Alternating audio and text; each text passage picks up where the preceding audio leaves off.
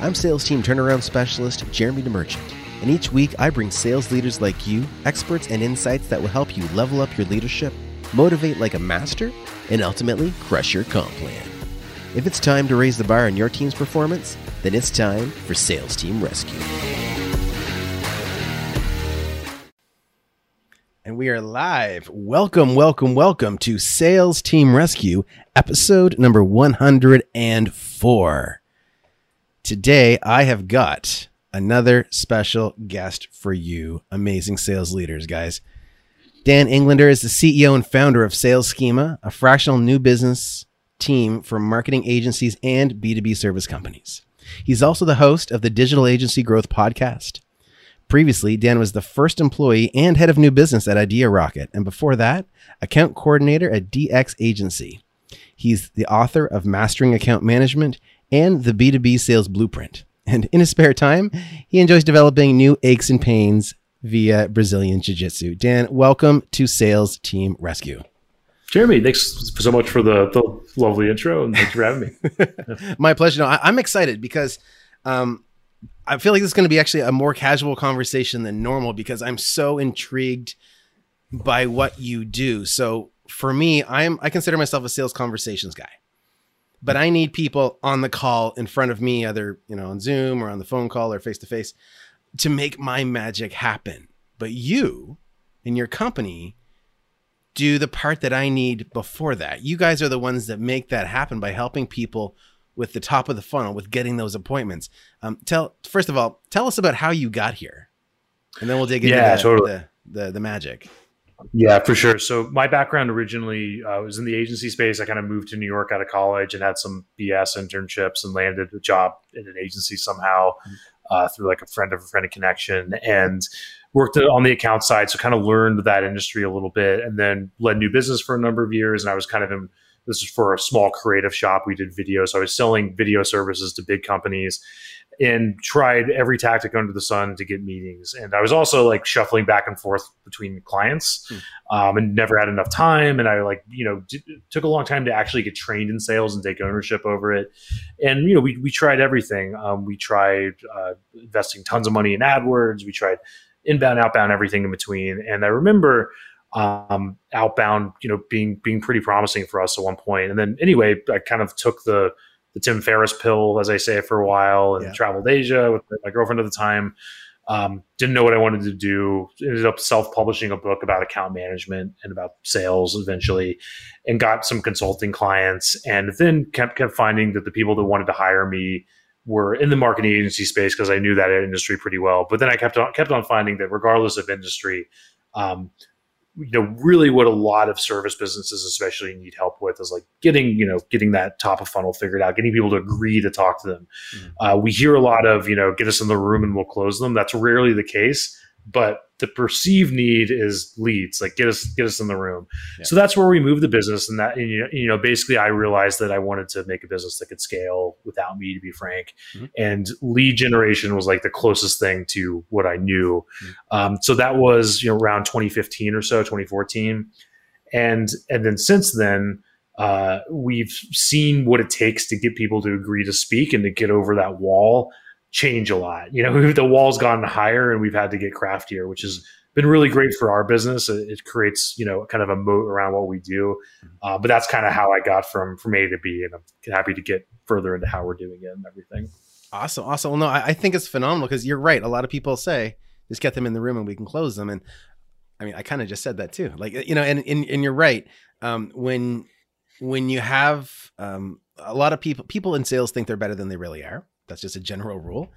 But a lot of people are also very aware that when their strength is the closing conversations and building those relationships, that outbound business development side is rarely a strength that comes from the same skill set.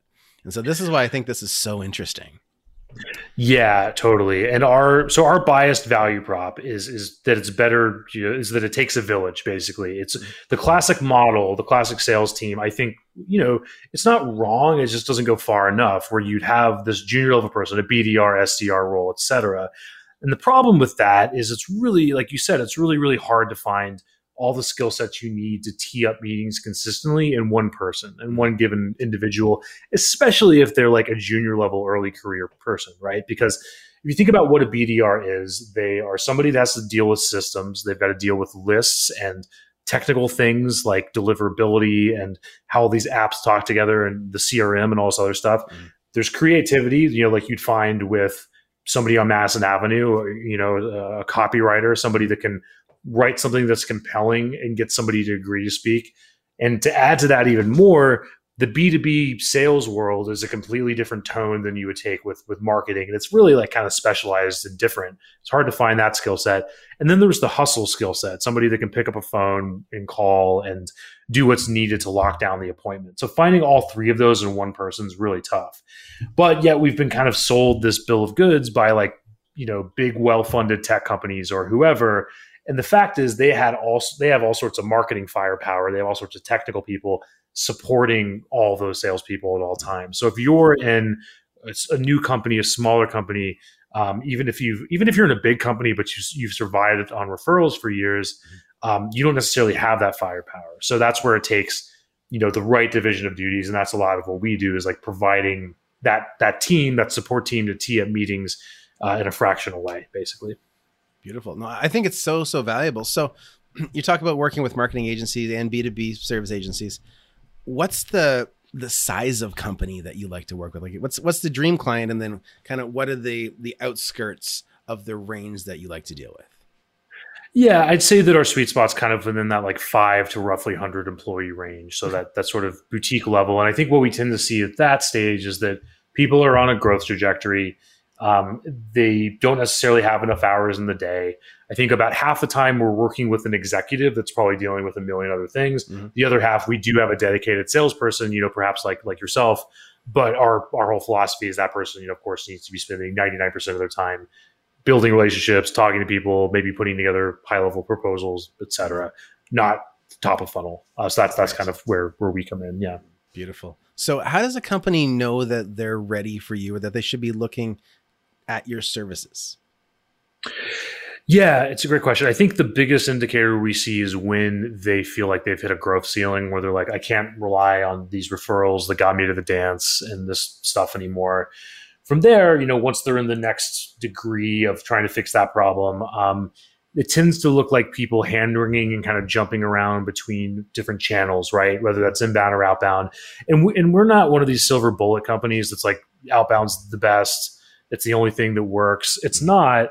But I think that if you have a high-end complex service, the fact is that your offering is not for mass consumption. There's a pretty limited number of people that can ever enjoy that offering. Mm-hmm. And also, you have a lot of specialization in that field. And the fact is, there isn't as high of a barrier to getting that relationship with your prospect today instead of tomorrow. So that's why I think outbound has a lot going for it. If you're selling to small and medium-sized businesses, you're selling to the thousands and thousands of roofers or plumbers that are out there, you know, outbound may or may not be your best bet, because you might need to get to something that's going to create massive scale and massive lead flow. But if you're like our clients selling 50, 100K, $1 million deals, it's about quality, but quantity too, right? So it might be 2-5 appointments a week. And that's like, that can be enough to really scale a business like that. So our whole philosophy is like, why not shortcut things? Why not build the relationship today with that prospect instead of waiting? And that's where we're outbound, I think, is really good. So I might've completely lost your question, but let me know. That was great. Yeah. And so this is interesting, though, because a lot of people now, more on the smaller business side, when they're still trying to sort things out, trying to get clear on their message. One of the first things when you're a newer business owner is you don't want to niche down, because you've got this FOMO, right? Your fear of missing out on all these other people that could buy if you had a product that was good for everybody. But yeah, you and I both know that the more specific you can be with who you're targeting, the more bang on your message is going to be, with all the marketing, all the follow-up, all these pieces. And it sounds like your service essentially helps eliminate that FOMO and says, look, go as niche as you need to go, and hire us to help find those ideal people to get in front of you. Totally. And, you know, usually we're working with clients when they have some semblance of like product market fit, right? So yeah, they know they're at least reasonably specialized and so on, because otherwise, like, you need to figure that out before, right, you can get return from what we're doing. But anyway, yeah, I will say that regarding the specialization thing, I think about it a little bit differently than necessarily just niching. I used to be into niching. Now I think specialization is kind of a better way to think about it, where you might have like a really specific service, like you do whatever conversion rate optimization for Facebook funnels or something. Right. And you do it for a lot of different people, or you might specialize by audience, where you really specialize in selling to, you know, a given cohort of individual, but you might be doing a lot of different services to get to that, that person, or you might, have a niche. We focus on these 1 to 3 verticals, high compliance areas, for example. We have a client right now that does higher education, healthcare, legal stuff that has like high compliance. So there's different ways to think about it. But yeah, I mean, the specialization part's really important. I remember like when I was trying to figure out what I wanted to do with my business, and I wasn't into the idea of niching. I didn't think I had to do that. And I didn't think about like, you know, how important it really was. I was at a conference in Bangkok, actually, randomly, and Noah Kagan spoke in a relatively small group. He's the head of AppSumo, you know, very successful dude. And he made the point that that really drilled at home, where he was like, okay, every successful business is started with, he said a niche, but I think it could also mean specialization. Mm-hmm. You know, Facebook started with colleges, Amazon started with books, IBM started with calculators. Like, what makes you think that you're going to be the exception to that? So that's where it kind of stuck for me. And that's usually, I think, for anything that's targeted beyond just like an organic referral that comes to you, has to have that, or else it's just like not going to work. Yeah. Awesome. So let's dive in. I don't want you to give away all your trade secrets, but I'll give it all away. I don't care. But if people can do it better themselves, then that's great. Yeah. I love that perspective. So let's dive into a little bit about how the sausage is made. Like, how does your rockstar team go and do this amazing job in generating leads and appointments for these marketing agencies and B2B service companies? Totally. So to give kind of like the Star Wars nameplate, you know, scroll, some background context. So I'd say around like 2015 when we started it, and then the next, let's say 3 to 4 years, we kept doing a version of what everyone's doing, whether you're hiring a lead gen company or you're getting a BDR, doing outbound to get appointments. We were doing a variation on the same thing, which tends to look like spitting out a list of decision makers. Hey, we want to reach these 3 titles in this sort of industry within this size company, and let's put those people into a funnel. That might include different channels like LinkedIn and, email and phone or something, and try to get them to agree to speak by pitching them on something. What happened in that intervening period is it got harder and harder, as we all know, because there's way more competition for attention writ large. And also there's more competition for any digital service. If you could start your business from a laptop and an internet connection, you are going to get pushed into this commodity space. And that doesn't mean that you're a commodity, and that doesn't mean that it's a bad business. It just means it changes how you have to sell and market it.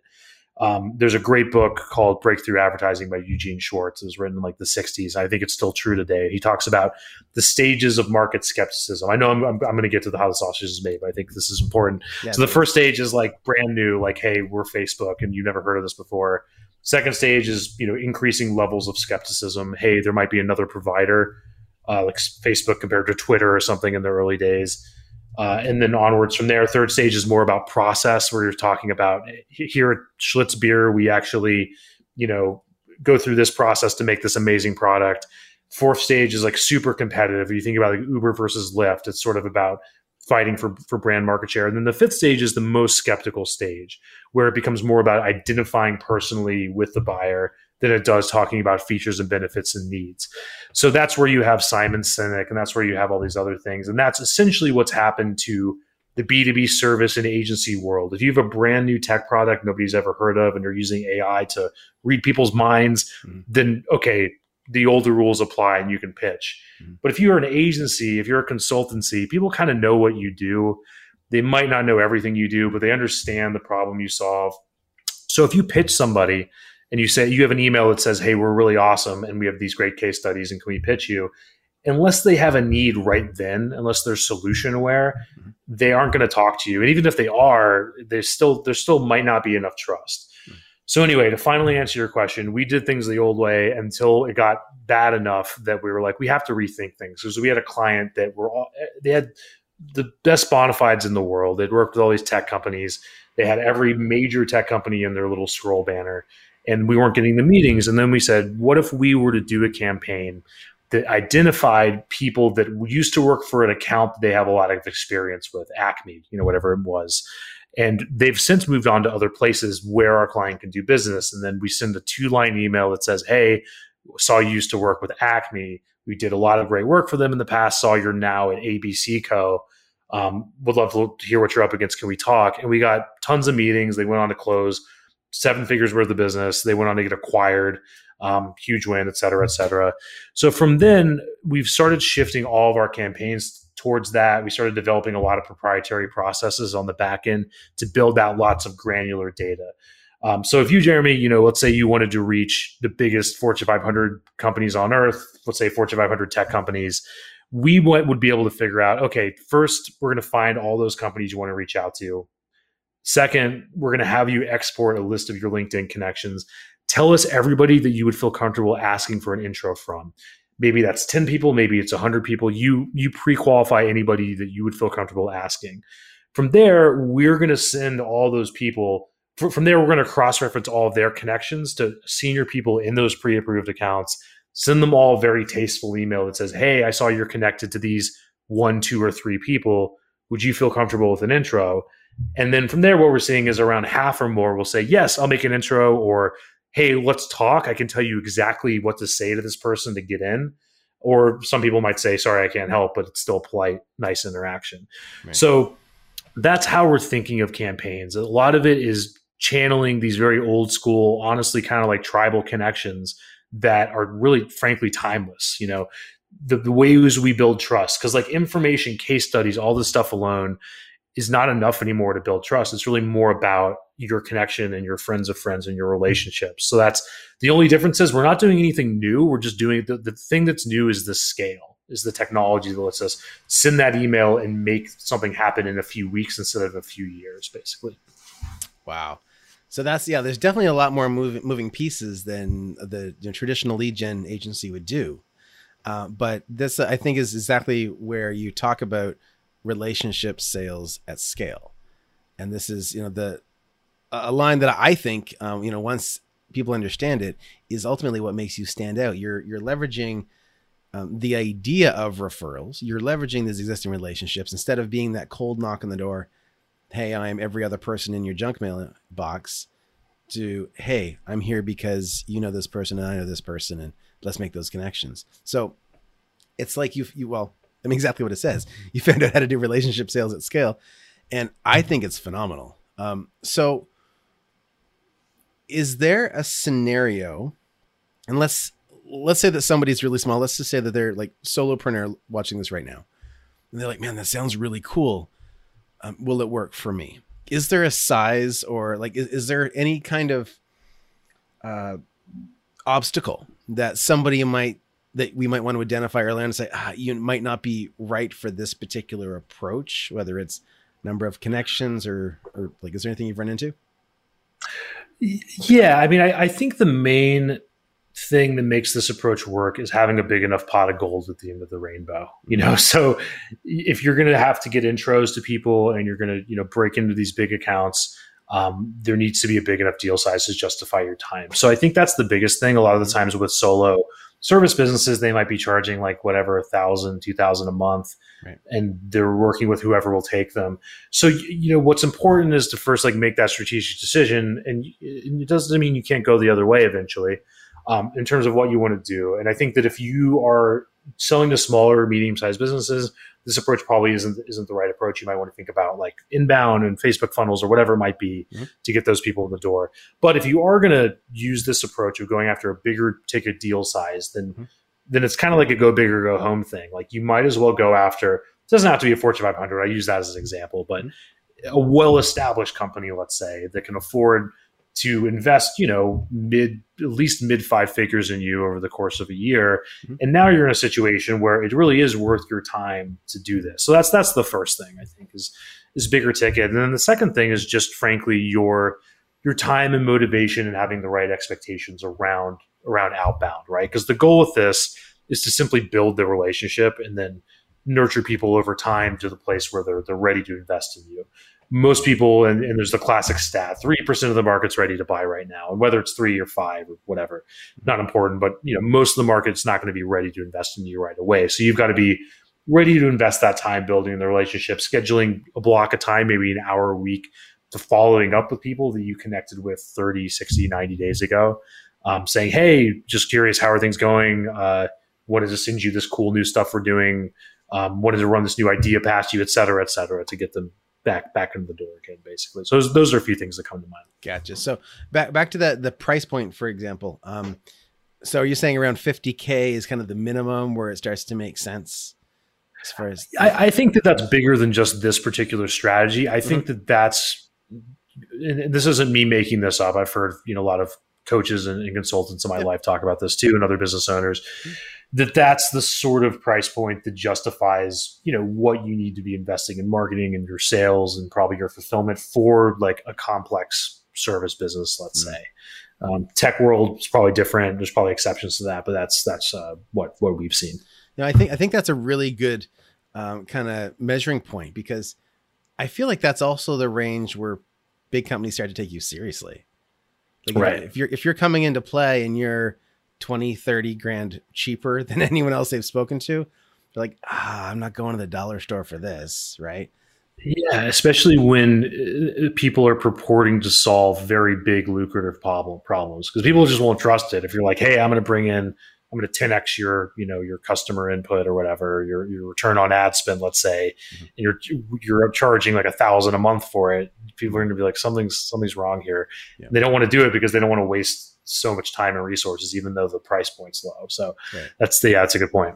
Yeah. Awesome. So you've got something that we can give to the audience to get a taste of what you do.